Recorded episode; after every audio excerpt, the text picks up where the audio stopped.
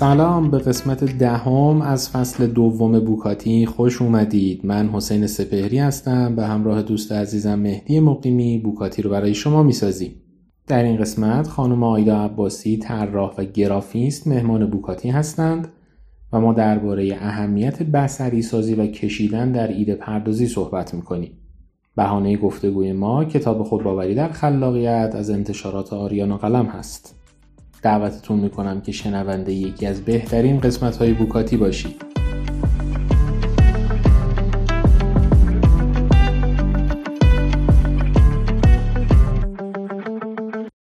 جذاب جایی کتاب کجا بود برات؟ تمریناش بخش تمریناش برام خیلی جذاب بود چون یه سریاش رو انجام می‌دادم بدون اینکه بدون فکر می‌کردم مثلا یه کاریه که خودم دارم انجام میدم. و یه سریاش واقعا وقتی که در دیزاین محصول تو داری کار می‌کنی خیلی می‌دیدم چالش ها رو راحت تر می‌تونه رفت بکنه. به خاطر این تمرین خیلی برام جذاب کرد جنبه کشیدن هم داره دیگه تمرین آره دیگه. و اصلا کلا اینکه ارتباط اینکه یک تمرین هر روزه خلاقیت رو انقدر با کشیدن با یه کاری که با دست در ارتباطه می‌برد به اون سمت خیلی برام جالب بود. چون من خودم به واسطه اینکه همیشه علاقه داشتم به طراحی همیشه وابسته به قلم و کاغذ بودم. و این برای خودم یه چیز غریزی بود همیشه. ولی وقتی که با آدم های دیگه کار می‌کردم حالا از بگراند های مختلف میان مهارت های متفاوت دارم می‌دیدم این ارتباطه نیست. انگاری من فقط اینجوری بوده. یا تعداد آدم های کمی که اتفاقا هم یه مهارتی در طراحی حالا یا مثلا نقاشی دارن و اون ارتباط عجینه رو باهاش دارن بعد هرچی جلوتر اومدم هم در مورد نوشتن و هم در مورد کشیدن خیلی دیدم این اصلا ربطی به اون مهارت نداره ربطی به اون حتی استعداد و اینجور چیزا هم نداره. این, این یک راهیه برای اینکه تو ایده هات رو واقعی بکنی. و تا زمانی که این اتفاق نیفته اون ایده ها قابل دیدن و منوس نیستن. و اینکه این کتاب انقدر استفاده کرده بود توی تمرین ها برای اینکه آدم هایی که این ارتباط رو ندارن ترسشون رو بریزه به نسبت اون کاغذ سفید که من واقعا می‌دونم چقدر ترسناک می‌تونه باشه سفیدی کاغذ. خیلی برام جالب بود راستش و اینکه چقدر می‌تونه مرحله ها رو همین مصور document کردن چقدر می‌تونه کمک کنه که تو ایستگاه هایی که داری توی اون مسیر رو مسیر محصول یا اون مسیر دیزاین رو میری جلو رو چقدر شفافتر ببینی. مشاهدگری بکنی. یعنی خودت رو بکشی بیرون و اون مسیر رو ببینی. چون به نظر من تفاوته بین دیدن نگاه کردن مشاهدگری نظارگری به خاطر همینه که احساس می‌کنم ما فعلهای متفاوتی شاید به ظاهر برای یک فعل مشخص داریم. و این مصور کردن خیلی کمک کننده است. و واقعا دلم می‌خواست یعنی که چیزا که اینو ببرم کتاب به همه معرفی کنم. یکیش همینه که ارتباط داشته باشیم با کاغذ و قلم. و دور نباشیم ازش چون خیلی راه درستیه برای اینکه ایده ها رو عینی کنیم. از علاقمندی خودت به طراحی نقاشی دیزاین برام تعریف می‌کنی؟ اول اولش این بودش که من خیلی کوچولو که بودم. دلم میخواستش که یعنی همیشه خیلی با نقاشی میگم ارتباطم خوب بود. تا اینکه یه بار حالا ما دهه شستی ها خیلی تلویزیون اون موقع نقش پررنگی داشت زندگیمون. بعد اون موقع ها شبکه یه چهار یه ذره فاز روشنفکری داشت معمولا. یه مستندی نشون داد یه بار که من اول یا دوم دبستان بودم. از مرتضی ممیز. رفت داد آتلیه ممیز بعد مثلا کاراشو نشون می‌داد و لوگوها و اینا و من هیچ مطلقا هیچ درکی از گرافیک نداشتم. حتی اسمش اصلا نمی‌دونستم چیه.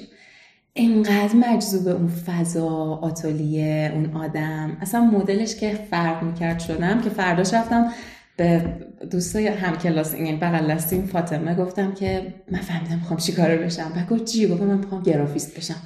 و گفت چی هست؟ گفتم نمی‌دونم. ولی می‌خوام شبیه اون آقای بشم که دیشب دیدم. و همین جوری هی جلو جلوتر رفت.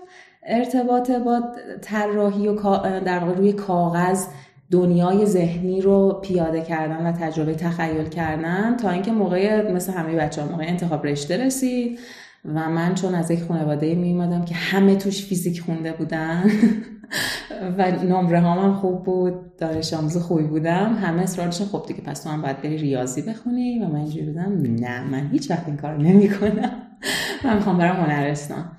بماند که کلی مخالفت و اینها ولی در نهایت هنرستان گرافیک خوندم و خب دوباره این ارتباط تنگا تنگتر شد. ارتباطی که از جنس یه جورایی پناه بردن به جهان تخیل بود برای من. یعنی نقاشی و طراحی این امکان رو به من می‌داد که از واقعیتی که حالا به واسطه زندگی که داشتم که هر کدوم از ما یه قصه ای رو داریم تجربه های خاص خودمون رو داریم تو چی میگن اتفاقات متفاوتی برامون میفته توی اون دوره برای من یک پناهگاهی بود که من می‌تونستم از واقعیت فرار کنم و به جهان تخیل برسم. و اونجا دیگه یک جهانی بودش که برام امن بود برعکس واقعیت. یه جهانی بودش که می‌تونستم جستجوگر باشم هر چیزی که دلم می‌خواد رو به وجود بیارم هر چیزی که غیر ممکن بود رو بکشم و اصلا کنده بشم از میگم اتفاقات تلخی که شاید احاتم کرده بود. این مسیر ادامه پیدا کرد تا برای دانشگاه. دانشگاه همینجوری شد که هم خواستم انتخاب رشته کنم نقاشی بخونم. متاسفانه یا شاید خوشبختانه رتبه کنکورم اونقدر خوب شد که نمی‌تونستم برم نقاشی بخونم. من مجبور شدم که بیام گرافیک بخونم. البته پشیمون نیستم از اینکه گرافیک هنرهای زیبا خوندم. چون احساس می‌کنم اتفاقا درک طراحی از جنس دیزاین از همونجا شکل گرفت برای من. گرافیک با اون جهان کد محورش خیلی آدم رو سوق میده سمت راه حل پیدا کردن راه حل تصویری پیدا کردن. و این هم یه بازیگوشی تو خودش داره همین که ارتباط تو رو با چند تا نقطه فراهم می‌کنه. یکی بحث سفارش دهنده است یکی بحث user مشتری. حالا الان خیلی user بیشتر شده اون موقع مشتری بود صرفا. و اینکه تو باید یک پلی باشی یا یا یک پلی رو طراحی بکنی بین مشتری و user و client یا سفارش دهنده که حالا محصول الان اینجوری شده جای client رو گرفته. و خب این خیلی بازی دوباره می‌تونست اون بازیگوشی و تخیل تو من تقویت بکنه. و خلاصه همجوری رفت جلو رفت جلو تا الان که در خدمتشم یه پلی بزنم به صحبتت. میگن یه تصویر بیشتر از هزار تا کلمه پیام توش هست. آره. قبول داری اینو آره. ببین اتفاقا این چیزیه که جدیدن بهش رسیدم. چون من یه کوچولو هم به جهان نوشتن و اینها هم نه در واقعا در حد اینکه ادعایی داشته باشم. فقط صرف اینکه باز دوباره اون هیجانات درونم یا تخیلمو بریزم بیرون وارد اون هم شدم و خیلی هم کمک کرده. الان رسیدم به نقطه ای که احساس می‌کنم یک آشکارگی در نوشتن ممکنه وجود داشته باشه. البته میشه جوری نوشت آشکارگی نداشته باشه. که اون توی تصویر نیست. تصویر مثل یه رمزه مثل یه رازه. یه یه سری وجوه پنهان داره. و این وجوه پنهانش به آدمهای مختلف این امکانو میده که برداشت خودشون رو داشته باشن معنی خودشون رو ازش استخراج کنن و یه قصه مخصوص به خودشون رو بابت به اون تصویری که دارن می‌بینن. در واقع کشف بکنن یا بگن. و به خاطر همین اون تصویر دیگه فقط یک تصویر نیست. به تعداد آدم که دارن اونو می‌بینن تصویر میشه. تو چجوری این راز رو پیدا می‌کنی برای خودت؟ چجوری تصویر سازی می‌کنی؟ ببین من خیلی به این سایدش فکر نمی کنم یعنی انقدر به نظرم اون جنس طراحی از یک شوریدگی میاد که از شاید فکر خیلی نمیاد که تو بشینی فکر کنی که من یک تصویری خلق بکنم که حالا بتونه برداشت های متفاوتی داشته باشه. من بیشتر بعدش به یعنی بعد از اینکه اون مرحله خلق اتفاق میفته و تو اون تیکه مغزت که فقط داره بیان می‌کنه در قالب تصویر خاموش میشه آروم می‌گیری تازه به این مثلا فکر می‌کنم که اه من اون لحظه داشتم به چی فکر می‌کردم؟ اگر یک آدم دیگه بهش نگاه بکنه به چی فکر می‌کنه؟ اگر خودم مثلا پنج سال بعد بهش نگاه کنم چه چیزی رو تجربه می‌کنم و حس می‌کنم؟ اصلا یادم هست تو لحظه خلق چه چیزی رو داشتم فکر می‌کردم. به خاطر همین من خیلی قبل طراحی یا نقاشی به این سایدش که می‌تونه معانی متفاوتی داشته باشه خیلی فکر نمی‌کنم. ولی تو ذاتشه. احساس می‌کنم یه چیزیه که هر جا ببری ذاتشه. مثل اینکه مثلا شما یه نقاشی از پیکاسو می‌بینید. هر آدمی می‌تونه برداشت خودش رو داشته باشه یه چیزی توش پیدا کنه یک آنی رو توش کشف بکنه. مال ذات خود اون هنر. یعنی می‌ذاری دستت حرکت بکنه و بعد بهش فکر می‌کنی که کجاها رفت؟ بستگی داره که داری چه مدل کاری رو انجام میدی. مثلا وقتی داری تصویر سازی می‌کنی شاید اینجوری نیست خیلی فکر می‌کنی. نقاشی می‌کنی نه فکر نمی‌کنی. یا حتی مثلا دیزاین محصول تو خیلی بیشتر بهش فکر مثلا فکر می‌کنی بعد دیزاین می‌کنی. یعنی فکر می‌کنم با توجه به اون کاری که داری انجام میدی تجربت متفاوت میشه. و من چون تقریبا یه کوچولو توی هر کدوم از اینا پا گذاشتم اینو کاملا تجربه کردم. یعنی مثلا وقتی که من دارم توی سازمان مثلا طراحی می‌کنم برای مثال یه کمپینی که داریم بنرهاش رو داریم کار می‌کنیم. اونجا دیگه جنسی از شوریدگی وجود نداره. اونجا کاملا تفکر طراحی اونجا جاییه که تو دیتا از یوزر می‌گیری هدفهای مثلا کمپین مشخص میشه مسیج ها مشخص میشه پین پونت ها یا نقطه دردای یوزر مشخص شده و تو قراره برای پاسخ دادن به اون در واقع نیازها طراحی بکنی. و خب اونجا آره میشینی بالا پایین می‌کنی المان در میاری ارتباط می‌زنی بین المان ها این هست بعد در کنارش مثلا یک جنسی از تصویرسازی که برات گفتم که باز من یه کوچولو وارد اون هم بودم هست که مثلا چجوری می‌تونم چون تصویرسازی یه جنس بیانگر داره. چجوری می‌تونم اون فکری که تو سرمه یا اون رویایی که تو سرمه یا رنجی که درونم بخوام به تصویر در بیارم با چه المانی می‌تونم نشون بدم می‌تونم اینا رو با هم ترکیب کنم بازی بازی داره. مثال مثلا یکی از تمرینایی که من انجام میدم اینه که یه بازه مثلا یک shape ی یک شکلی یک موجودی برام جالب میشه خب؟ مثلا میگم ماهی. مثلا می‌خوام یه concept رو concept ماهی کار کنم. بعد میام به این فکر می‌کنم که خب ماهی رو با چی ترکیب کنم؟ باحال میشه. فقط در همین فقط بازیگوشیه. بعد مثلا رو فقط خیلی وارد غذا نمیشیم تو اینجا. مثلا من فکر می‌کنم که خب اگه ماهی رو با لامپ ترکیب کنم چی میشه؟ بعد به این فکر می‌کنم که خب ماهی و لامپ رو چند تا ترکیب تصویری می‌تونم ازش داشته باشم. مثلا لامپ کامل باشه یا نیمه باشه لامپ بالا باشه راست باشه چپ باشه پایین باشه ماهی کامل باشه نیمه ماهی باشه کله ماهی باشه دم ماهی باشه. و اینا رو با هم ترکیب می‌کنم. دقیقا مثل یه بازی و اصلا مثل یه فرمول ریاضی. هی تو اینا رو با هم ترکیب می‌کنی و یهو می‌بینی از دو تا شیپ از ترکیب دو تا شیپ شاید صدها تصویر ساده داری و از هر کدوم از اینها می‌تونی معانی متفاوتی استخراج کنی. اگر ماهی رو با چاقو ترکیب کنم چی میشه؟ چه معانی میده؟ اگر ماهی رو بیام با مثلا یه گل ترکیب کنم چه معانی رو میده؟ مثلا یکی از تمرینای بامزه که من خودم الان دارم انجام میدم مثلا با شیپ های خیلی ساده دور و برم چیزایی که در حالت عادی تو خیلی بهشون اهمیت نمیدی اونا رو طراحی می‌کنم. مثلا گل خوش گلایی مثلا گل می‌خرم می‌ذارم خشک میشه ازشون طراحی می‌کنم. طراحی خیلی ساده اصلا حتی بعضی وقتا ترکیبش هم نمی‌کنم با چیز خود اون گله. بعد به این نگاه می‌کنم که مدل جاگیری اون گل در صفحه من می‌تونه معانی مختلفی داشته باشه. کجاشو کات بزنم؟ کجای صفحه بکشم؟ بالا باشه؟ پایین باشه؟ اینا همه مثل یه بازی تصویریه.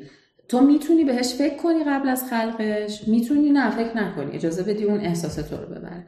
و وقتی که یا مثلا ساید دیگه که وارد فاین آرت میشه نقاشی میشه یا طراحی از جنس اون شوریدگیه از جنس فاین آرت میشه اونجا دیگه واقعا هیچ قانون و فکری وجود نداره. یه لحظه یه آنیه که تو میری و خودتو میسپری به قلم و کاغذ و موسیقی که داری میشنوی. و بعد از نتیجه در 90 درصد داستان شگفت زده میشی که کجاها رفتی که شاید اگه فکر می‌کردی به اون مسیر اصلا نمی‌رسی. یه جایی توی کتاب میگه که از این ابزار کشیدن به معنای همین حالا ما تقریبا لغت فارسی خیلی دقیقی هم براش نداریم. هم کشیدن رو داریم هم طراحی رو داریم نقاشی رو داریم. این کشیدن یه جایی به مسابقه برقراری ارتباطه. توی صحبتت به این موضوع اشاره کردی که معانی متفاوتی می‌تونه داشته باشه این کشیدنه تجربه کردی این موضوع رو از کشیدن به مسابقه برقراری ارتباط استفاده کرده باشی؟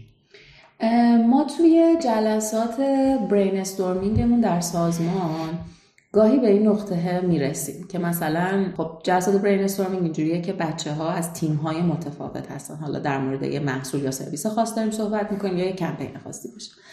اونجا مخصوصا با تیم استراتژی که در واقع اون تفکر اون پشت سرویس یا محصول داره و خیلی ارتباط تنگاتنگ با مشتری و کاربر داره اونجا این هست. مثلا میایم نقطه درزهای کاربر رو در میاریم و باید توی کاغذهای کوچیک کوچیک خیلی ساده در حد مثلا آیکونیک تصویر کردن با ماژیک هممون. فارغ از هر توانایی که در مثلا کشیدن داریم اونها رو مثلا پیاده بکنیم.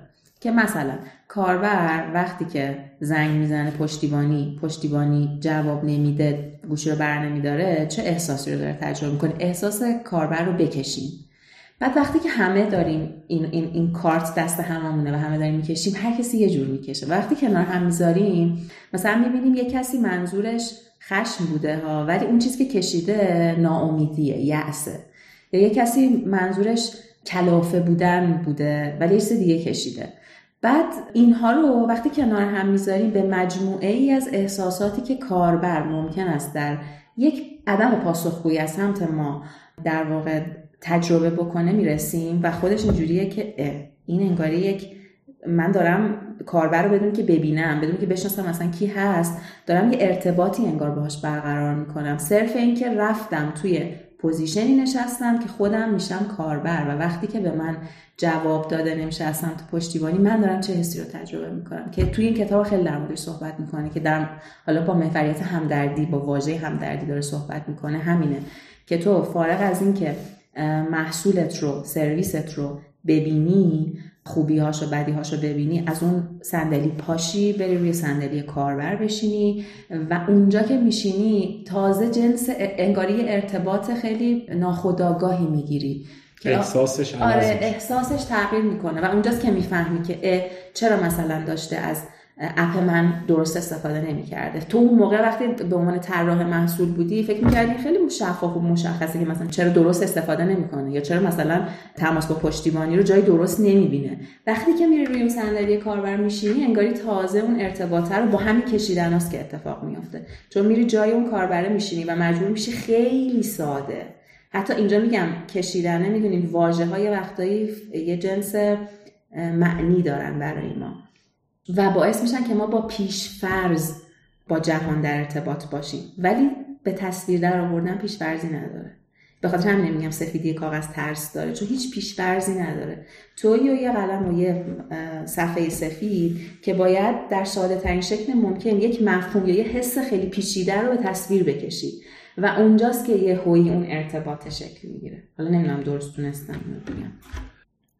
یه جایی یه جمله‌ای داره توی کتاب و میگه که الان درباره جلسات برین استورمینگتون که صحبت کردی کتابم داره تعریف می‌کنه که یه جاهای خیلی زیادی آدما میان میگن خلاق نیستیم ما و بروزش هم براشون اینه که من بلد نیستم بکشم. این ارتباطی که خلاقیت با کشیدن داره این از کجا میاد؟ چرا اینا انقدر به هم وصلن؟ اتفاقا این خیلی ذهن برم درگیر کرد راستش چون واقعا نمی‌دونم به تعداد موهای سر من این این این جمله رو شنیدم. و همیشه وقتی به اینجا می‌رسه حالا تو سازمان اینجوری که پاس میدن به, به واحد دیزاین میگن اینا که کارشونه اصلا استعدادش رو دارن با همین واژن میگن استعداد. و یه چیز چیز خوبی که این کتاب داشت خیلی روی این داشت می‌رفت جلو که اصلا رفتی به استعداد ذاتی یا غریزی نداره خلاقیت یک تمرینه و البته هممون اون ظرفیت رو داریم و این تمرینه رو انقدر باید انجام بدی روزانه که مغز تو همیشه آماده باشه. هم برای الهام گرفتن از جهان بیرون برای اینکه ایده های ناب داشته باشه هم که ایده های ناب رو به تعداد زیاد بتونه تولید بکنه. و این اصلا کار من همیشه تو سازمان اینو میگم یعنی تا این حرفو می‌زنن میگم مگر میشه مثلا سی او یک شرکت بوده که استارتاپ بود و خلاق نبود؟ که خودش اصل خلاقیته. مگه میشه طراح محصول بود و خلاق نبود؟ مگه میشه مدیر منابع انسانی بود و خلاق نبود؟ اصلا امکان نداره.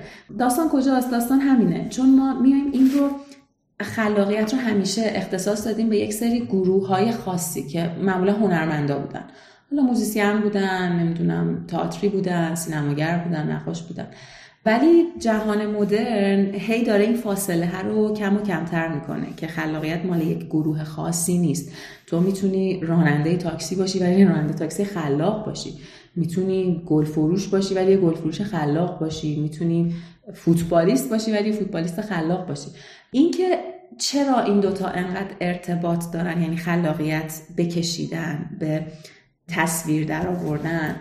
راستش برای خودم شاید پاسخی خیلی شفاف نداشته باشم. بیشتر خودم به این فکر کردم که واقعا چرا؟ چرا مثلا با شنیدن اینو مثلا عجین نشده؟ پاسخ شخصی که دارم واقعا میگم پاسخ شخصیمه. نمی‌تونم این رو به همه چیز دست بدم. اینه که کشیدن یک جنس خلوص در ساختن رو داره. از هیچ چیز تو چیزی رو می‌سازی.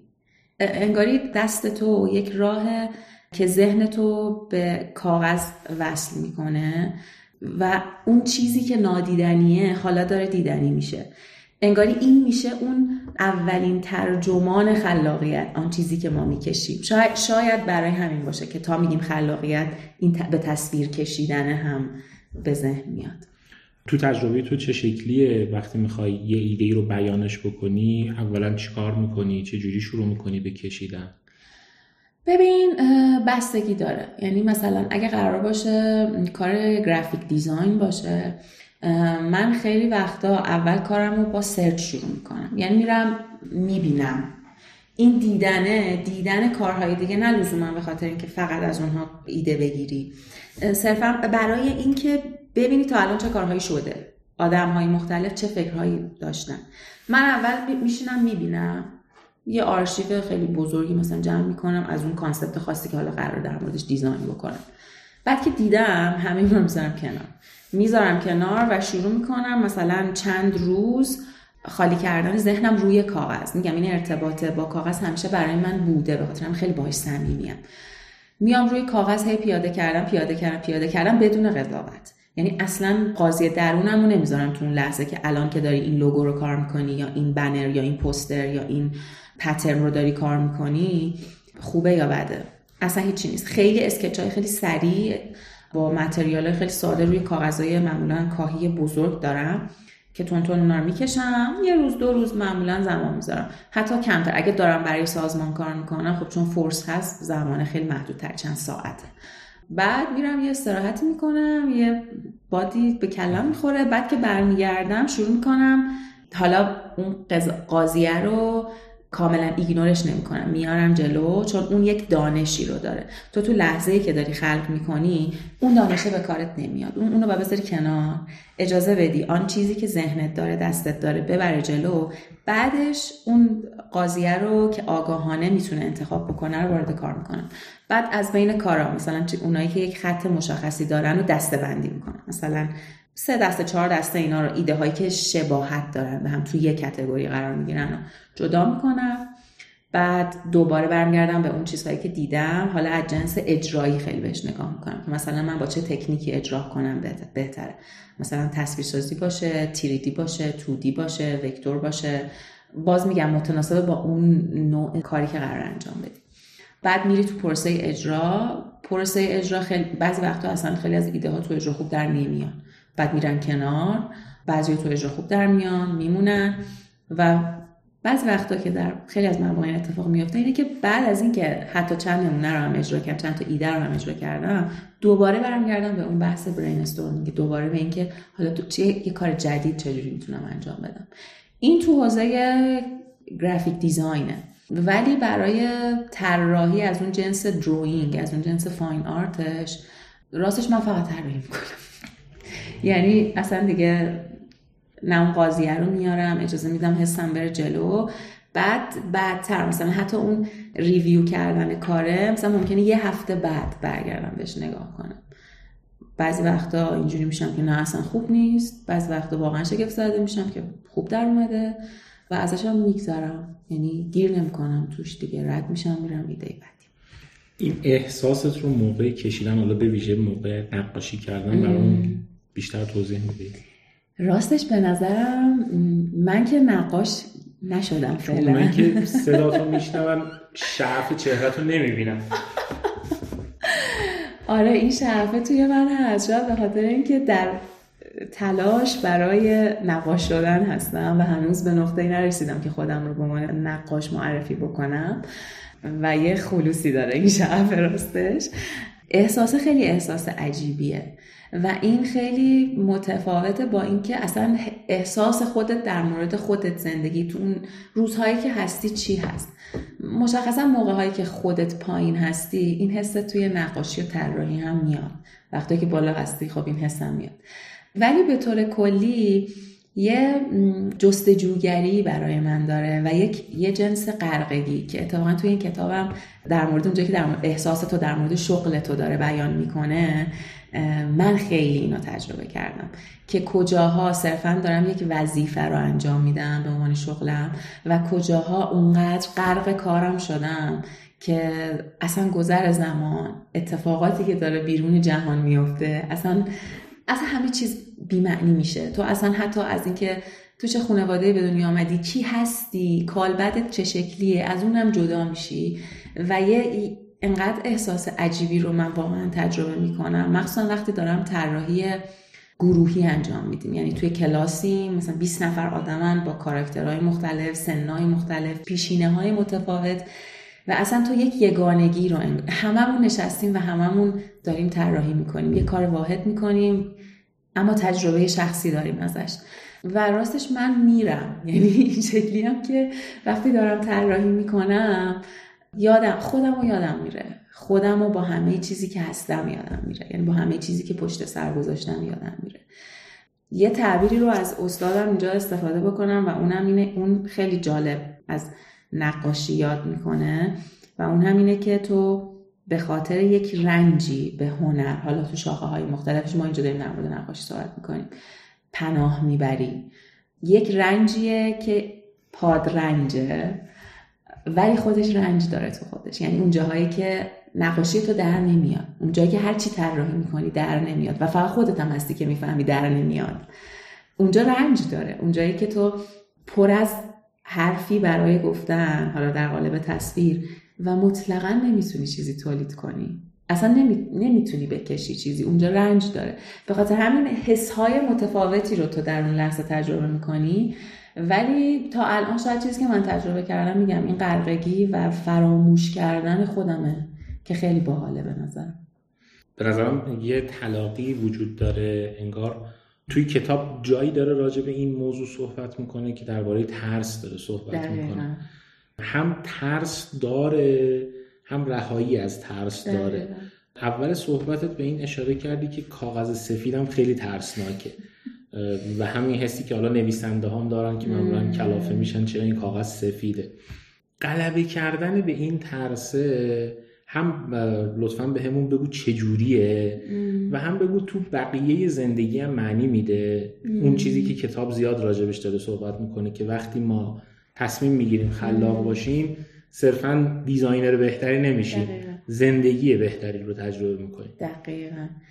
خیلی برام جالبه که تو کتابم در مورد ترس تا شهامت صحبت می‌کنه و اینم میگه که انگاری تو یک جایی از زندگی وقتی با یک ترس خیلی ساده ای که داشتی مثل ترس از یه حیوان خاص مواجه میشی فقط ترس نسبت به اون مسئله نمیریزه. تو تبدیل به یک آدم دیگه ای میشی و انگاری این شهامت نشت پیدا می‌کنه به جاهای مختلف. برای منم راستش این اتفاق افتاد. من تا سالهای زیادی اصلا دلم نمی‌خواست برم سر وقت نقاشی. یعنی به خاطر ترسم. برای من این شکلی بود که من رفتم دانشگاه همون 18 سالگی گرافیک خوندم. همیشه تا مرز طراحی جلو رفتم. هیچ وقت طراحیم به نقاشی تبدیل نشد. به خاطر ترسم راستش. یعنی همیشه اسکچ می‌کردم خودم تصویرسازی کار می‌کردم. حتی مثلا شده بود که برم یه بوم بخرم و شروع کنم مثلا. خیلی ساده ها واقعا خیلی ساده. اونایی که میشنون نمی‌دونن که چقدر دستت قویه. باید نمونه کاراتو ببینم خب؟ لطف داریم. ولی برای خودم جوری بود که نمی‌تونستم. بوم سفید برای من ترسناک بود. می‌دونم برای سری آدم کاغذ سفید. هر چیز سفید آری از یعنی می‌دونی یه خالی. خالی. یه هیچ بزرگه. و تو به این فکر می‌کنی که خب من باید چی بکشم؟ من تا مدت ها فکر می‌کنم نویسنده ها هم شاید مثلا حالا نویسنده ها اونایی که دوست دارن بنویسن خیلی به این فکر می‌کنن که خب من اون اولین کلمه که یه داستان باش شروع میشه چیه؟ یا اون اولین خطی که یه نقاشی باهاش شروع میشه چیه؟ یا یه عکاس از چی عکس بگیره؟ می‌دونین اون چی بهش میگن؟ انتخاب سوژه شاید. که تو از چی بکشی از چی عکاسی کنی در مورد چی فیلم بسازی؟ چی بکشم؟ آره چی بکشم؟ این برای من خیلی طول کشید. یعنی برای من چندین سال طول کشید تا خیلی اتفاقی شاید. و الان فکر می‌کنم شاید خیلی اتفاقی نبود. من یه سفری رفتم حالا اونا که میشنون شما که می‌دونی ولی اونا که میشنون بدونن که من خیلی اهل سفرم. یه سفری رفتم شمال رفتم انزلی. خیلی اتفاقی رفتم یه نمایشگاه نقاشی توی گالری چوم و معمولا مثلا شهرهای حالا کوچیک گالری به اون جنسی که ما تو تهران تجربه می‌کنیم متاسفانه ندارن و الان داره زیاد میشه و من خیلی خوشحالم بابت این داستان. رفتم چون گالری و اونجا نمایشگاه نقاشی منظره بود فوق العاده بود نمایشگاه. دیدین بعضی وقت شما هفته ها بغض داریم ولی نمی‌تونیم گریه کنیم. و یه چیز خیلی ساده ممکنه یه موزیک خیلی ساده یه حرف یه آدم باعث میشه که بغض شما میشکنه. برای من مثل شکستن یه بغض بود اون نمایشگاه. من 15 سال تلاش کرده بودم که folder این که نقاش می‌خوام بشم رو ببندم. و اینجور نه دیگه تو designer ی میشینی design می‌کنی نقاشی هم تمومه. همینه که هست. آره همینه. تو اصلا اصلا نمی تو اصلا از تو که نقاش در نمیاد. هنوزم نمی‌دونم. پاسخی هم برای این ندارم. بعد در مواجهه با اون نقاشی ها قرار گرفتم و اصلا احساس کردم که چیزی تو من شکست که اون ترسه بود راستش. مثل یه جایی که تو یه استپی یه چیزایی برات انگاری قفله و اون قفله میشکنه. با اتفاقات ساده همون قفله میشکنه ها. و دیگه ترسی نمیمونه. من با نقاشی که اون نمایشگاه داشت مجید فعال صحبت کردم خوشبختانه اونجا بود. صحبت کردم بعد طراحی من پیشم بود بهش نشون دادم یکم با هم گپ زدیم. بعد اونم بهم گفتش که ببین به نظر من ور نقاش تو خیلی بیشتر از ور دیزاینرته. بیا برو شوش کن نترس. این چیزی بود که شاید من مثلا ده سال پیش منو تکون نمی‌داد. گاهی فکر می‌کنم باید اجازه بدیم یه چیزی تو ما مثل چایی مثل برنج دم بکشه. حتی ترسمون. اجازه بدیم که دم بکشه. این ترسه انقدر با ما بیاد بیاد بیاد تا یه خودش خسته بشه. می‌دونی؟ کما اینکه تمرین داره ها نه که نداشته باشه. برای من این اتفاق افتاد که از بعد اون سفر اومدم و رفتم پیش آقای زاکری کلاس طراحی و, و اصلا یک جهان دیگه ای برای من اصلا رقم خورد. و انقدر حس های متفاوتی هر بار در خودم پیدا می‌کنم از این تجربه که احساس می‌کنم اصلا در یک بازه زمانی کوتاهی تبدیل شدم به یه آدم دیگه. و اون چیزی که کتاب میگه که این شکستن این ترسه یا مواجه شدن با این ترسه چقدر بس پیدا می‌کنه به جاهای دیگه زندگیتون. من اینو کاملا در تجربه خودم می‌بینم. که چقدر منعطفتر شدم در برابر تجربه های جدید. یه جای ترسی شکست و انگاری ترس های دیگه هم ابهتشون کم شد. مثلا اگه چی میگن برایتنسشون خیلی پایین بود تاریک بودن از تاریکی کمتر شد خاکستری تر شدن و این به تو شهامت مواجه شدن با ترس های دیگرت رو هم میده کما که این اتفاق داره برای من میفته اما این تمرینه حالا کجاها می‌تونیم اینو به جای اینکه مثلا 15 سال ادامهش بدیم باهاش کوچولو کوچولو اینو ببریم جلو. خود کتابم داره فرمول میده بابت این داستان که بیا یه ترس خیلی بزرگ رو به قدم های کوچیک تبدیل کن به موفقیت های کوچیک تبدیل کن. این خیلی مهمه به نظر من. این که تو وقتی به استپای کوچیک ترس خیلی بزرگ رو تبدیل می‌کنی و استپ کوچیک رو مثل بازیهایی که هممون مثلا تو گوشیامون داریم هی استپ با استپ جلو میریم این می‌تونه به تو یک انرژی بده برای اینکه بری استپ بعد.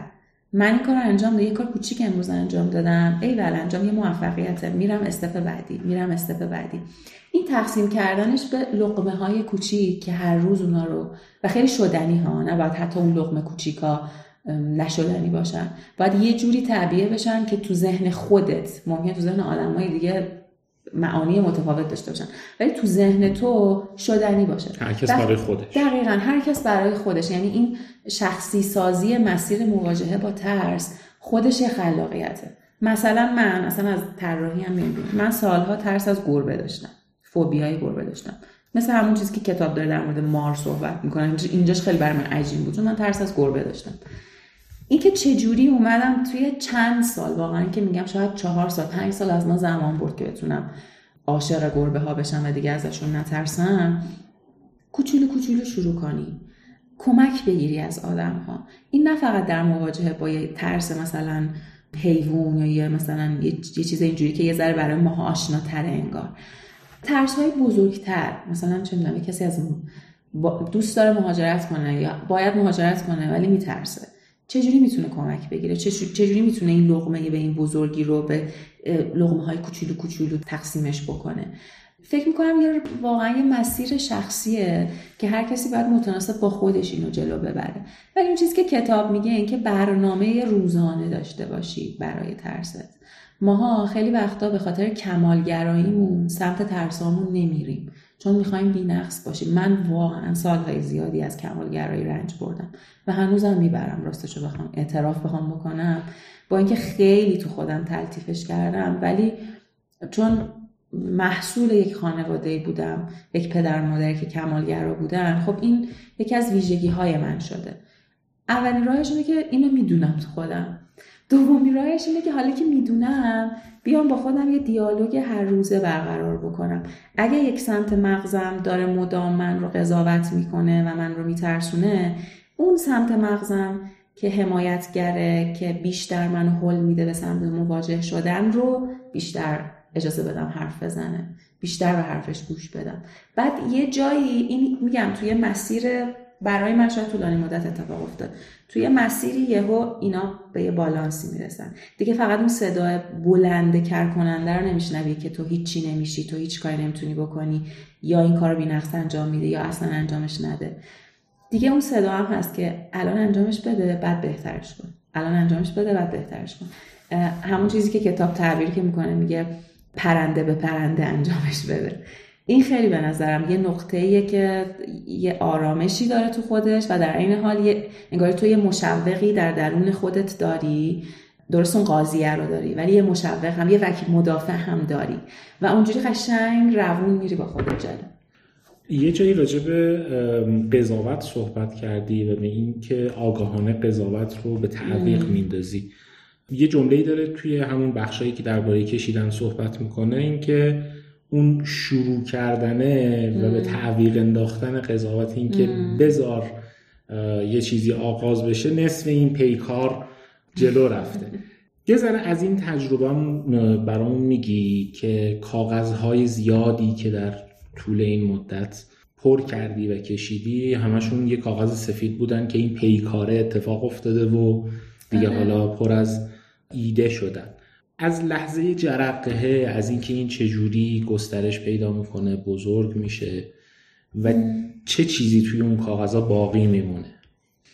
باز دوباره من چون چند تا مدل تجربه دیزاین رو داشتم اینو خیلی تجربهش کردم. اون لحظه ای که تو مثلا توی کسب و کار توی استارتاپ یا یک یه چیز کوچیکی که خودت برای خودت راه انداختی کجا باید دکمه استارتو بزنی. کجا بگی ببین بسه من اینو شروع می‌کنم بعد بهبود میبخشمش.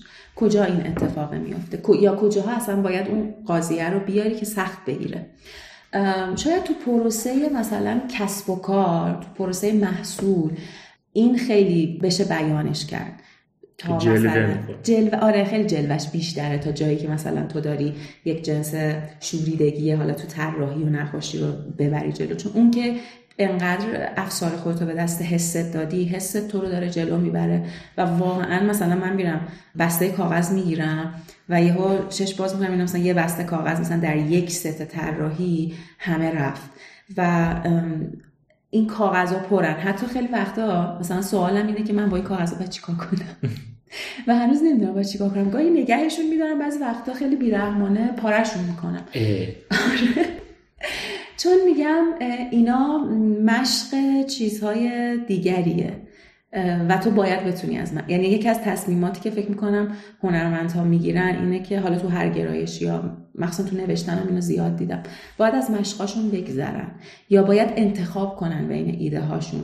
این انتخاب انتخاب سختیه واقعا.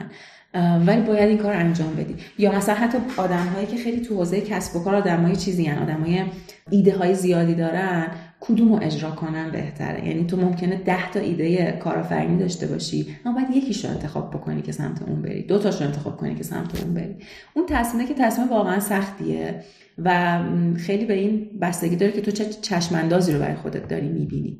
حالا میگم باز تو محصول متفاوته. تو مارکت رو میسنجی مخاطب رو میسنجی مشتری رو میسنجی. یه معیارهایی برای سنجش داری که کدوم رو انتخاب کنی. ولی خب اون سمت داستان اینو نداری بیشتر شخصی میره جلو. چی پرسیدی دقیقا که من رسیدم اینجا؟ این حویل انداختن قضاوت چجوریه؟ چجوری میشه سوارش شد؟ فکر می‌کنم فقط با ممارست و تمرینه. یعنی انقدر باید هی بری جلو بری جلو. می‌دونی دقیقا مثل ترس از آب میمونه.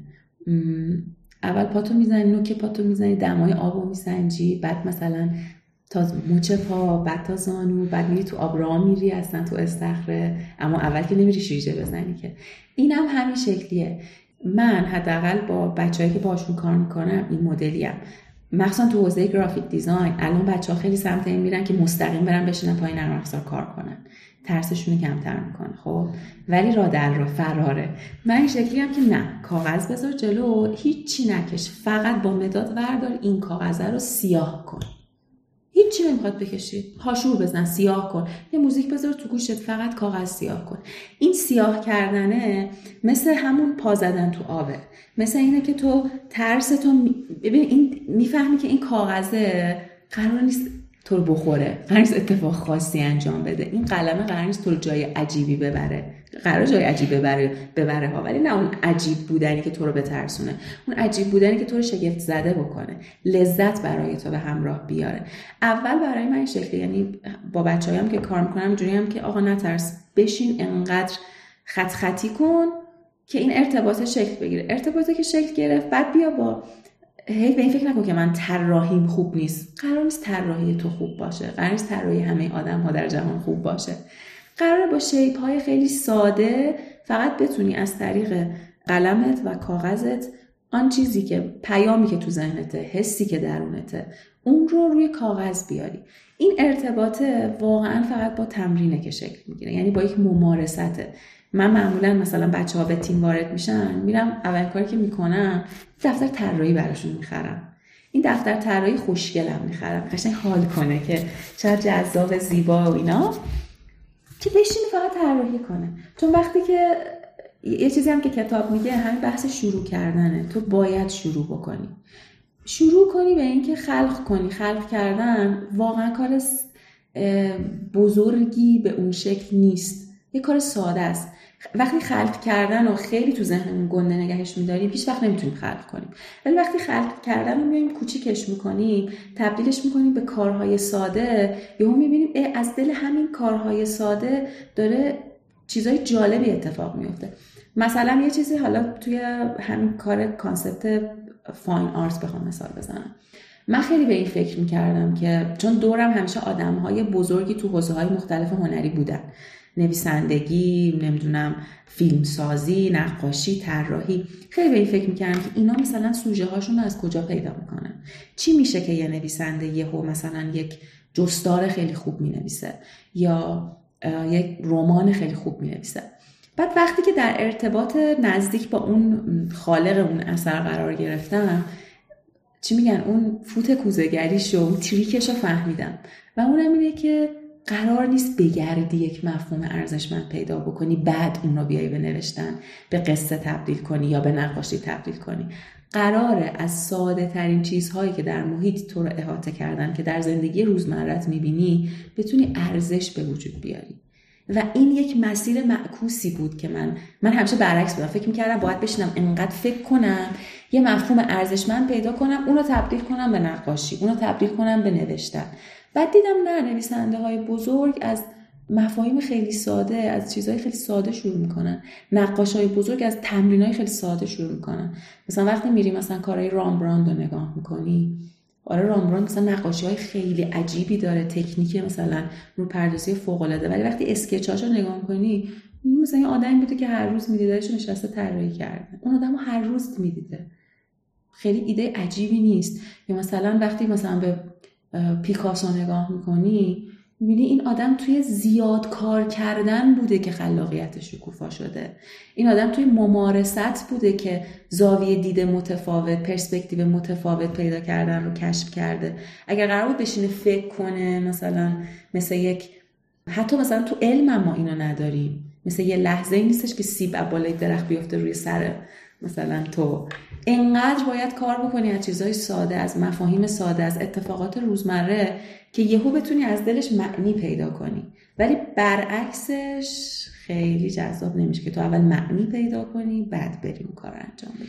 یه جایی توی کتاب داره درباره این صحبت می‌کنه که اگه اجازه بدی ایده ها بیان جریان داشته باشن ایده های بهتر به ذهن های آماده تر می‌رسه درباره روش و مواجهه خودت با این نقاشی صحبت کردی و اینکه چند سالی طول کشید تا آره. به سمتش بری.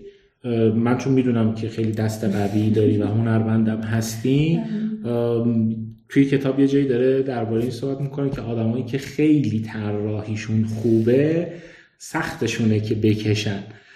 یه خورده راجع به این برامون صحبت کن چون چهرت مشخص آخ آخ اینجا جایی که با خودم لو بدم. آره این هست واقعا. من اینو می‌دونیم کجا اول از همه فهمیدم در ارتباط با بچه ها اینو فهمیدم. مثلا من چون هم بچه ها رو خیلی دوست دارم هم اهل نقاشی و اینا هستم معمولا تو هر مهمونی جمعی جایی باشه بچه ببینم من بزرگ سالا رو ول می‌کنم من صرف بچه ها بعد اولین بار اینجوری بود که بچه یکی از حالا دوستانی که توی اون جمع بودن به من گفتش که برام موشک بکش. بعد من یه لحظه اینجوری شدم. موشک رو چجوری می‌کشم؟ بعد انقدر تو خودم فرو رفتم. و به این فکر کردم من تا حالا به این فکر نکرده بودم موشک می‌تونه چه شکلی باشه. با این هم کار کردم مثلا طراحی کردم لوگو کار کردم. بعد اینجوری بودم که اه یه بچه منو به چالش کشید. موشک می‌تونه چجوری باشه؟ و ترسیدم واقعا اون لحظه که داشتم مثلا قلم دستم بود و می‌خواستم برای این بچه موشک بکشم. واقعا ترسیدم. یا حتی یادم مثلا تو سازمان یه بار یکی از بچه ها اومد به من گفت تو طراحیت خوبه؟ بچه های استراتژی بود. گفت بیا همین مراحل احساس های متفاوتی که کاربر در ارتباط با من در استفاده از محصول ما داره رو تو اینا رو تصویر کن. بعد رسیدیم به این جایی که کلافگی مشتری وقتی که مثلا بارها به ما زنگ می‌زنه و ما مثلا پشتیبانیمون درست به این پاسخ نمیده. من اینجوری بودم من تا حالا کلافگی رو نقاشی نکردم. اصلا نمی‌دونم کلافگی رو چجوری می‌تونم نشون بدم. مثلا خشم و بلدم ناراحتی رو بلدم غم و بلدم یه سری چیزایی که یه سری حسایی که بلدن یا آشنان. ولی کلافگی و واقعا ترسیدم. یعنی خیلی جدی برای من اینجوری بود که من نمی‌خوام الان اینو بکشم. بذار اول برم search کنم. به جوری search کردنی نیست. باید اون حسه رو بتونی نشون بدی. و راستش من خیلی از این لحظه ها زیاد داشتم. لحظه هایی که تو اتفاقا چون کارت مثلا یه تجربه ای داری یا یک label ی رو داری با خودت هم می‌کنی که آدما تو رو به طراحی خوب به خلاقیت به فلان اینا می‌شناسن کارت سخت کارت کار سختیه چون هم کمالگرایی داری یعنی می‌خوای بینقص باشه که یه موقع ناتوانی من آدم ها نبینن. ولی الان برای من این شکلیه که ناتوانیمو باهاش راحتم. یعنی می‌دونم که آره منم یه جاهای ناتوانی دارم و اینو میگم. وقتی که میگم انگاری ولید میشه انگاری اعتبار دادم به اون ناتوانیه. بعد ناتوانیه مثل یه آدمی رو رو صندلی میشینه میگه خب حالا که من آدم حساب کردی باشه. با تزر کوتاه میام و بعد شروع می‌کنم خیلی آسته آسته مثلا مثل بچه ها باهاش مواجه میشه یعنی با ساده ترین شکل ها با ساده ترین چیز و امکان اشتباه به خودم میدم. چند بار می‌کشم. یعنی مثلا اگر قرار یک موشک بکشم به این فکر می‌کنم که خب موشک اولین تصویری که تو ذهن من میاد چیه؟ چه شکلی می‌تونه باشه؟ مثلا 10 تا موشک می‌کشم جایی که یه موشک بکشم. ولی اگر اون بچه از من خواسته بود مثلا درخت بکش که خیلی برام راحت تره شاید یه دونه درخت میکشیدم براش. اینجوری باش رفتار می‌کنم. توی کتاب پیشنهادش اینه که از کشیدن های ساده شروع کنی و حالا اون آقایی رو که مثال می‌زنه که ایدهش اینه که همه اتفاقات رو با یه شکلک های ساده ای نشون بده و خود این نشون دادن کمک می‌کنه به اینکه اونی که میخوایی انتقال بدی انتقال پیدا بکنه. می‌خوام ازت خواهش کنم که تو به همون پیشنهاد بده. ما چیکار کنیم برای کشیدن؟ بکشید فقط آره با همین اشکال ساده هم میشه. یعنی حالا مثلا تو کتاب میاد میگه که مثلا اگر آدمک بکشید که سرش دایره باشه بیشتر برای بیان حس می‌تونید ازش کمک بگیرید. اگر مثلا با بدنش رو مربع بذارید بیشتر برای بیان حرکت می‌تونید ازش استفاده کنید. اگر لکه باشه بیشتر بیان برای مثلا نمایش آدم های زیاد یا گروه می‌تونید ازش استفاده کنید. ولی حالا این چیزی که کتاب داره در واقع اینو میگه و چیزی که من فکر می‌کنم اینه که خی... با همین اشکال ساده مربع دایره هر چیزی هر خط خط خیلی به نظرم قدرتمندتره. یعنی خط خیلی جا باز می‌کنه. آدم ها باهاش راحت ترن همین زیاد کشیدن. نترسیدن از اینکه وای مثلا الان آدمی که من کشیدم شبیه آدم نشد. اشکالی نداره. قرار نیست شبیه آدم بشه. قراره بتونه که منظور تو رو برسونه. وقتی که قرار رو می‌ذارین یا حتی یه چیز خیلی جالبی که من خودم تجربهش می‌کنم اینه که وقتی می‌خوام یه کاری انجام بدم که ترسم کم بشه بالای اون کاغذ با مداد که بعدا مثلا بتونم پاکش بکنم شما می‌تونید بعدا پاکشم نکنید مثل یه قصه میشه مثلا می نویسم که من الان قرار نیست طراحی کنم من قرار خط خطی کنم. وقتی بالای کاغذم می نویسم خط خطی دیگه انتظاری ندارم. یا میرم کاغذهایی رو انتخاب می‌کنم که ارزش متریال بالایی ندارن کاغذ کاهی برمیدارم. وقتی کاغذ کاغذم میشه کاغذ کاهی مداد دستم میشه مثلا خودکار بیک یا یه مداد ساده انگاری همه چیزی از جدیتش کم میشه. وقتی جدیتش کم میشه من راحت ترم راه احساس راحتی بیشتری می‌کنم شاید فکر می‌کنم برای آدم های دیگه هم همین باشه. مثلا یه دفترچه ارزون بگیرن با یک مداد ارزون و هر بار که می‌خوان یه چیزی رو طراحی کنن یا ایدهشون رو که تو ذهنشون روی کاغذ بیارن بالاش بر خودشون یه یادداشت بذارن یه پیام بذارن که قرار خط خطی کنی. قرار اصلا این کاغذ رو بعدا بسوزونی. به وقتی که تو سرنوشت اون کاغذ رو می‌دونی خیلی انتظار زیادی هم ازش نداری. بعد یه ذره ترسش کمتر میشه. اگه نویسنده کتاب بودی چی بهش اضافه می‌کردی؟ به همین دفترچه آره. نویسنده کتاب بودم. چی بهش اضافه می‌کردم؟ من میومدم اصلا الان که پروژه ها داغ داغ داری داغ داغ آره. و خیلی چند صفحه هم هست از شروع کردم. اون همین شکلیه که ترکیب نوشتن. ما واقعا نمی‌دونستیم. نمی‌دونم شاید راه حل خوبی باشه شاید برای همه جواب نده. ترکیب نوشتن و تصویره. یعنی میام تصویری که دارم و طراحی می‌کنم و می‌کشم بعد که تموم میشه یا می‌تونه قبلش این اتفاق بیفته میام روز می‌زنم براش تاریخ می‌زنم یا حسی که تو اون لحظه داشتم یا حسی که مثلا اگه دارم از یک آدمی کار می‌کنم حسی که اون آدم تو لحظه داشته رو می‌نویسم. یا مثال می‌زنم مثلا مامان دارم طراحی می‌کنم مثلا مامانم یه چیزی میگه. مثلا میگه که بست تموم نشد. مثلا خسته شد. همونو می‌نویسم. مامان مثلا امروز یک شنبه است تاریخ فلان سال فلان. مامان خسته شد از اینکه ازش طراحی کردم. اینو گفت. یا مثلا امروز حوصله نداره. یا مثلا مثلا تا حالا بهش دقت نکرده بودم که مثلا چشماش اینجوریه. یه یادداشت خیلی ساده مثل اینا که هر روز پا میشن یه یادداشت ساده رو می‌نویسن به یخچالشون می‌زنن یا به مثلا کامپیوتر مونیتور کامپیوترشون می‌زنن. برای منم حکم اونو داره. بعد وقتی که برمیگردم به این دفترچه نگاه می‌کنم این دفترچه یهو ارزشمند میشه برام. چرا؟ چون هم حسای منو توش داره هم حس اون آدمی که داشتم ازش طراحی می‌کردم و داره هم مثل یک روزنگاریه مثل یک دفترچه یادداشت تصویریه. و این با مزش می‌کنه. بعد چیزی که باحال میشه با مزه میشه برای من ارزشمنده. دیگه برام خیلی جالب میشه. یعنی شاید اگه نویسنده بودم به این دفترچهه یه سری متنای ساده اضافه می‌کردم مثل یادداشت‌های روزانه. بعد می‌شد مثلا کتاب خاطرات مثلا یک سال من. نویسنده دارن دیگه از این تمرین دیگه یادداشت‌های روزانهشون خاطراتشون رو می‌نویسن. شاید مثلا طراحا همینو بتونن داشته باشن یه سوال یه خورده پیشرفته تر به خود باوری در خلاقیت چی اضافه می‌کنی؟ به خود باوری در خلاقیت چی اضافه می‌کنم؟ به متنش یا اینکه من بهش عمل اضافه می‌کنم. یعنی حتی راستشو بخواین تمریناش میگو. بهت که گفتم قسمت تمریناش خیلی برام جذاب بود. از اون کتاباییه که من زود بردمش توی زندگی. یعنی نخوندم که خونده باشم بذارم کنار. اون عمله رو بهش اضافه کردم و راستش خیلی برام کار کرد. حتی میگم توی بازه هم نیستش که اینو یعنی خیلی طولانی نیستش که این کتاب خوندم ولی برام کار کرده. و من عمله رو خیلی بهش اضافه می‌کنم که زود ببرم تو زندگی عادیم ازش استفاده کنم. پیشنهاد میدین کتاب به دوستان؟ به بچه های شرکت.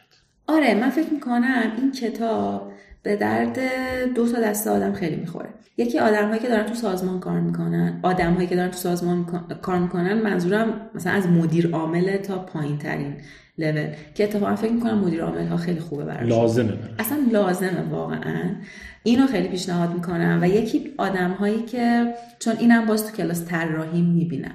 بچه هایی که سنشون پایینه ترس هاشون زیاده و قاضی درونشون خیلی فعاله. چون آدم وقتی سنش کمه تجربه زیستش کمتره و کمتر یاد گرفته که چجوری با ترسهاش مواجه بشه چجوری با خودش دیالوگ برقرار بکنه. چون سنت که میره بالاتر رفته رفته مجبوری یاد بگیری خودتو مجبوری با ترسهات مواجه بشی. ولی سنت که پایین تره نه این شکلی نیست. یه کوچولو هم اگه تم کمالگرایی داشته باشی که دیگه فبه مراده. یعنی دیگه قشنگ خوراک اینی که بشینم و فقط پوست خودم رو بکنم. و من واقعا می‌بینم. مثلا بچه های 23 4 ساله که خیلی به خودشون سخت می‌گیرن. خیلی زیاد به خودشون سخت می‌گیرن و اصلا خودشون رو آزاد نمی‌ذارن برای تجربه. این کتابه فضا باز می‌کنه برای اینکه تو تجربه کنی. و وقتی که تجربه می‌کنی از دل تجربه های سادت یهو ارزش خلق می‌کنی. و بعد اونجایی که عزت نفست محکمتر میشه اونجایی که ترس ها کوچیک و کوچیکتر میشن به خاطر همینه که خودش هم اصرار داره که شروع کنی شروع کنی. چون تا شروع نکنی اعجازش رو نمی‌بینی. ولی وقتی شروع می‌کنی با اون معجزه یهو مواجه میشی و اصلا بدون اینکه فکر کنی خیلی چیزا برات رو قلتک میفته و جلو داستانش این شروع کردنه درباره چیز دیگر چجوری بود؟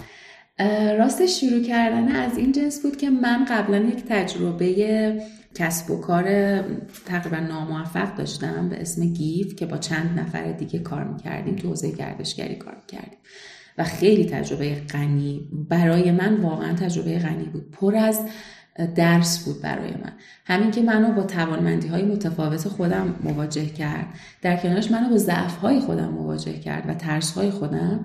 اون تجربه رو خیلی داغ داغ بود که پشت سر گذاشته بودم و اون استارتاپ در واقع فیل شده بود.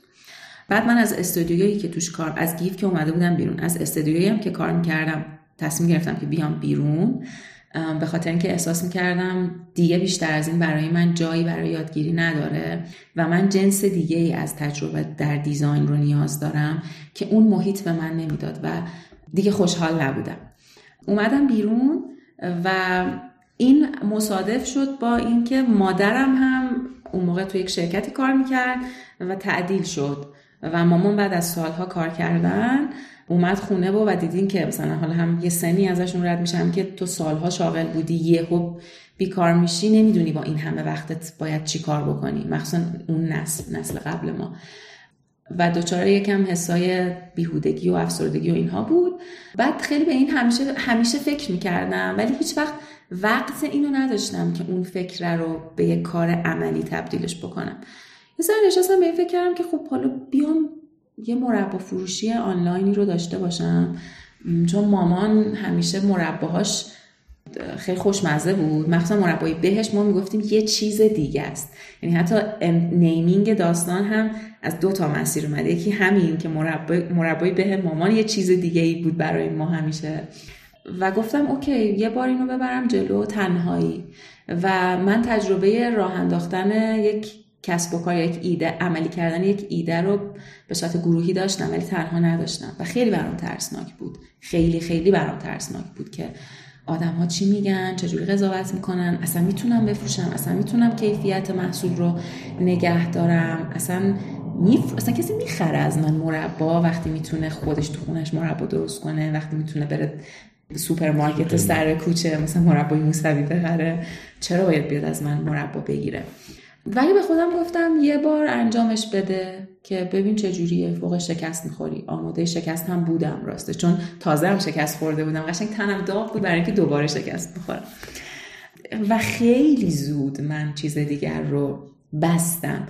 که این کتاب اتفاقا خیلی در موردش صحبت می‌کنه. در مورد اون دوتا آدم هندی میگه که توی سیلیکون ولی داشتن ایدهشون رو اجرایی می‌کردن و یه بازه زمانی محدود باید میداشتن. من در عرض شاید یک هفته اسم چیز دیگر رو انتخاب کردم یعنی نشستم یه brainstorming کردم اسمای مختلف و بعد domain ا رو search بکنی مثلا user اینستاگرامش باز باشه مثلا وبسایتش باز باشه و اینکه دلم می‌خواست اسمی باشه که یاد آدما بمونه.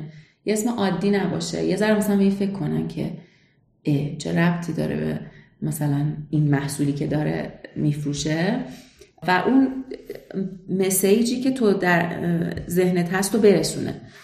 یه کیفیت دیگه یه جنس دیگه یه قصه دیگه. یه چیز دیگه, یه چیز دیگه. که خلاصه یه هفته ای نیمینگش انجام شد. دیزاین لوگوش و لیبل ها خب قرار بود محصول های متفاوت داشته باشیم و لیبل ها قرار بود تو تعداد خیلی زیاد تنوع خیلی زیاد برن جلو. مجبور بودم دیزاینی رو انتخاب بکنم که این امکان رو به من بده. از من زمان زیادی نگیره چون باید سریع تو ما حالا بچه‌ای که توی استارتاپ کار می‌کنن با MVP مثلا آشنا. تو باید خیلی سریع یه نمونه محصول کوچیک بدی بیرون که یه سنجش بازار کنی. ببینی اصلا این شکست می‌خوره نمی‌خوره بازخورد بگیری بهبودش بدی. لیبل ها رو خیلی روی تایپوگرافی فارسی بردم جلو و تک یعنی دو رنگ. یک رنگ تیره مشکی داشتم. در کنار یک رنگ برای هر طعم مربا رنگش متفاوت بود. و مثلا شاید دو هفته اینا طول کشید فقط هم به اسمو به یک نفر نشون دادم گفت OK label ا و حالا مثلا بحث branding و visual identity رو هم به دو سه تا از دوستان فقط نشون دادم که اونا هم کار گرافیک می‌کردن اونا هم گفتم OK. و سریع رفتم برای چاپ و دادن محصول و با سه تا سه تا مربا page اومد بالا. توت فرنگی و انجیر و توت فرنگی و نه انجیر نبود توت فرنگی و به و هویج. این ستا اومد بالا. تو فصلی بودیم یعنی بهار بودیم که توت فرنگی تازه اومده بود. به رو تونسته بودیم پیدا کنیم چون اسم روی مربای به خیلی رفت وجود دارم خواست به باشه و هویج که همیشه هست. روی اینا رفتیم جلو و یادم اولین سفارشی که ثبت شد اصلا شما نمی‌دونید من این قلب قلب من آشوب بود. این الان چجوری برسه؟ سالم برسه؟ نشکنه؟ شهد مربا پس نده؟ و اصلا تو یکو متوجه میشی که یک محصول خیلی خیلی خیلی ساده مثل فروختن یک شیشه مربا چقدر می‌تونه چالش ها و پیچیدگی های از سمت تو و از سمت مخاطب داشته از سمت مشتری داشته باشه. بحث لوجستیک و ارسالش چقدر می‌تونه درد سرساز باشه. من چی چه شیشه ای انتخاب بکنم که تو ارسال آسیبی براش نبینه. چه مثلا چه جوری این مربا ببندم که شهدش نریزه.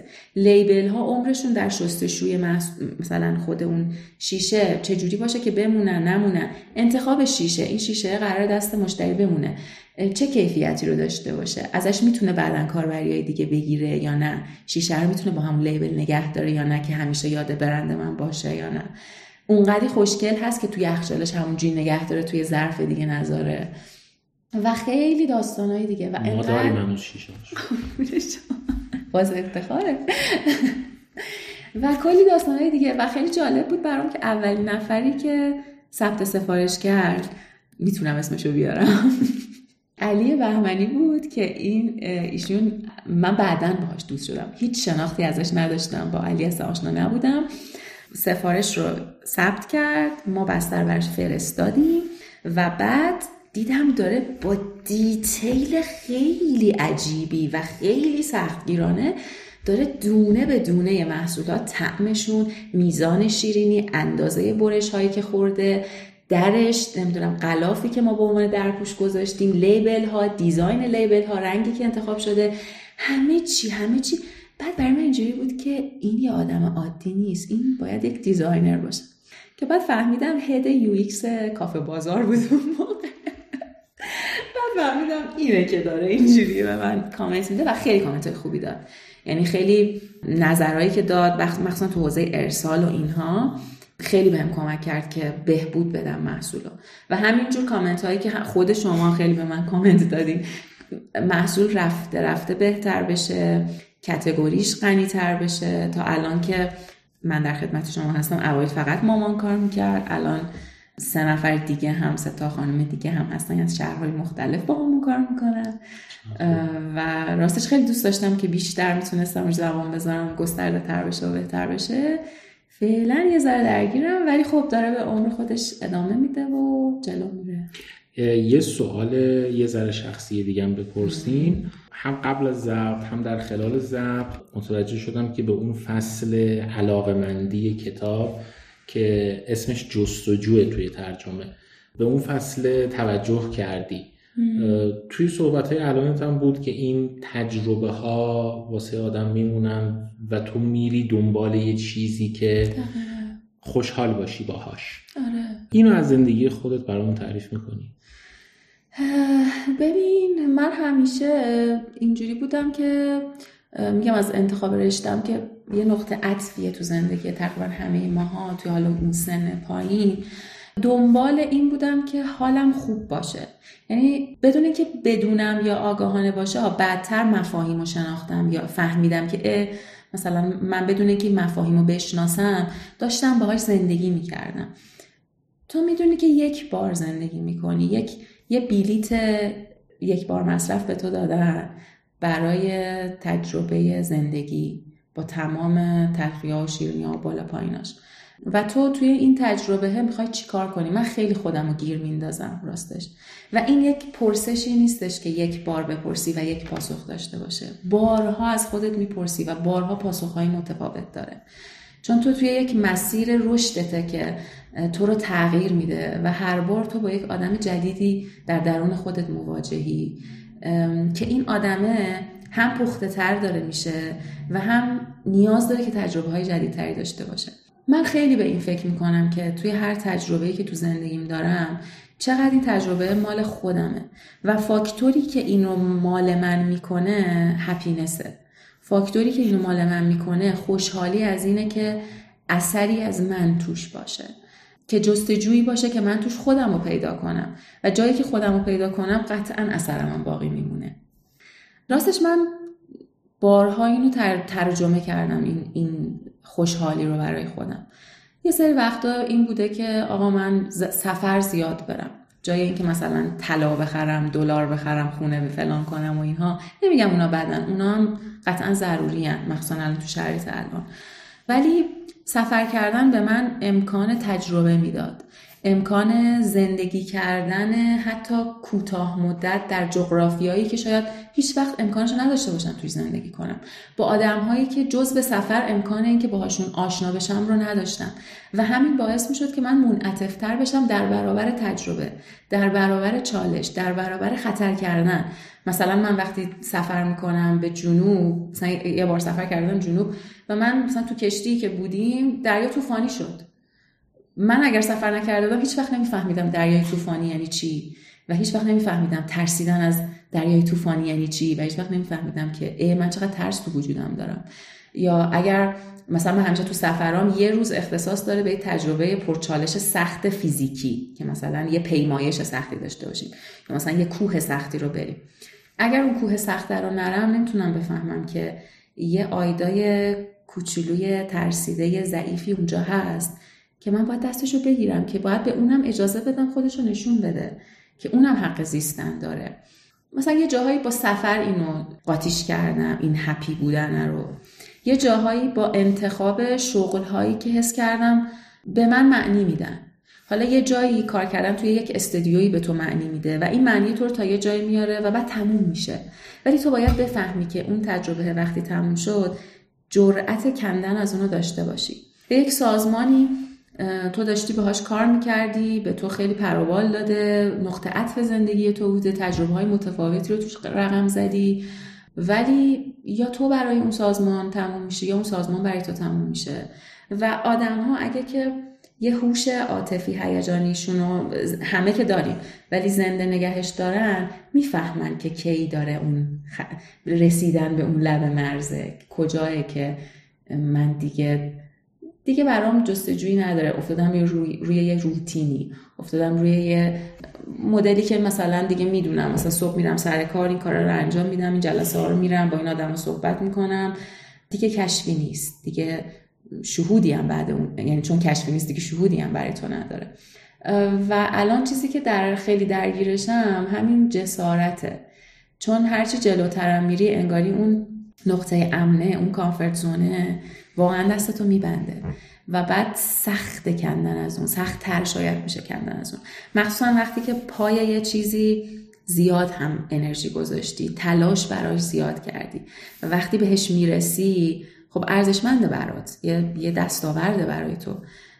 ولی وقتی می‌بینی که داره تو رو از اون جهان ذهنی که همیشه دنبالش بودی از اون هدفی که همیشه دنبالش بودی دور می‌کنه اونجا یه تصمیم سخت باید بگیری. انگاری اونجا یه سر چیزایی رو باید یه ایساری رو باید از خودت نشون بدی. یه سر چیزا رو فدا کنی. مثل راه رفتن یا رانندگی توی مه میمونه. تو نمی‌دونی اون پشت چیه. فقط داری میرونی و میری جلو. ممکنه به یه منظره خیلی جذاب برسی. ممکنه تصادف کنی. ممکنه پشیمون بشی. همه چیز امکان داره. راستش الان من لب این مرزه هستم. یعنی اینکه یه دوباره دوباره که چرس کنم صد باره یه تصمیمی برای خودم بگیرم که متفاوت از همه تصمیم ها باشه و نمی‌دونم از پسش برمیام نمی‌دونم شکست می‌خورم نمی‌دونم میشه یا نه ولی فکر می‌کنم باید انجامش بدم. چون آورده برام زیاد خواهد داشت. و توی همین مواجه شدن است که تو تجربه می‌کنی شکست می‌خوری و من خیلی زیاد شکست خوردم. شاید مثلا تصویر بیرونیم این رو نشون نده. شاید مثلا اتفاقا آدم رو بخوان تعریف کنن یه جوری دیگه ای منو تعریف کنن. ولی من خودم شکستم زیاد دیدم. و الان نمیترسم ازشون. چون یه چیزی که بزرگسالی داره اینه که یه ندایی در درون وقتی زیاد شکست می‌خوری موفقم میشی قاعدتا. تجربه موفقیت رو هم داری. یه ندایی در درون تو قوی میشه که به تو میگه که درستش می‌کنی. حالا مهم نیست چی پیش میاد ما درستش می‌کنیم. یه تجربه است. آره.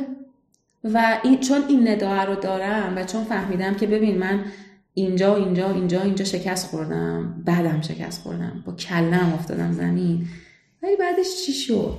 دوباره پا شدم بعد همین تو رو انگاری مقاومتر می‌کنه برای این الانی که اینجا ایستادی. و بخ... کتابم اتفاقا خیلی رو این مانور می‌داد. این طعم شکست رو چشیدن چون شکست تو رو واقعا قدرتمندت می‌کنه.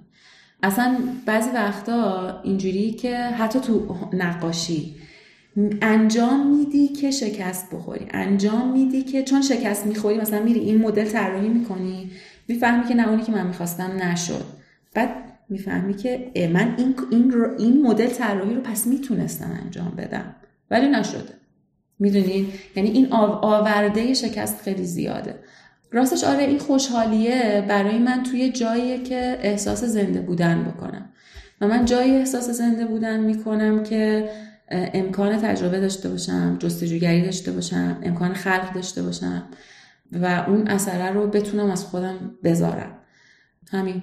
این جور جاهاست که فکر می‌کنم خوشحالم.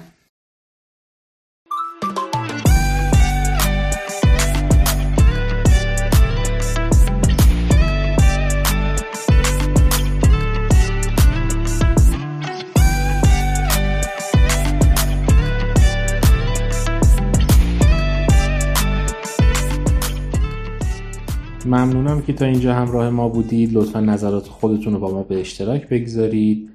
تشکر می‌کنم از خانم محمدی مدیر انتشارات آریانا قلم که کتاب خودباوری در خلاقیت رو در اختیار ما قرار دادند. روز و روزگارتون خوب و خوش باشه. تا بعد.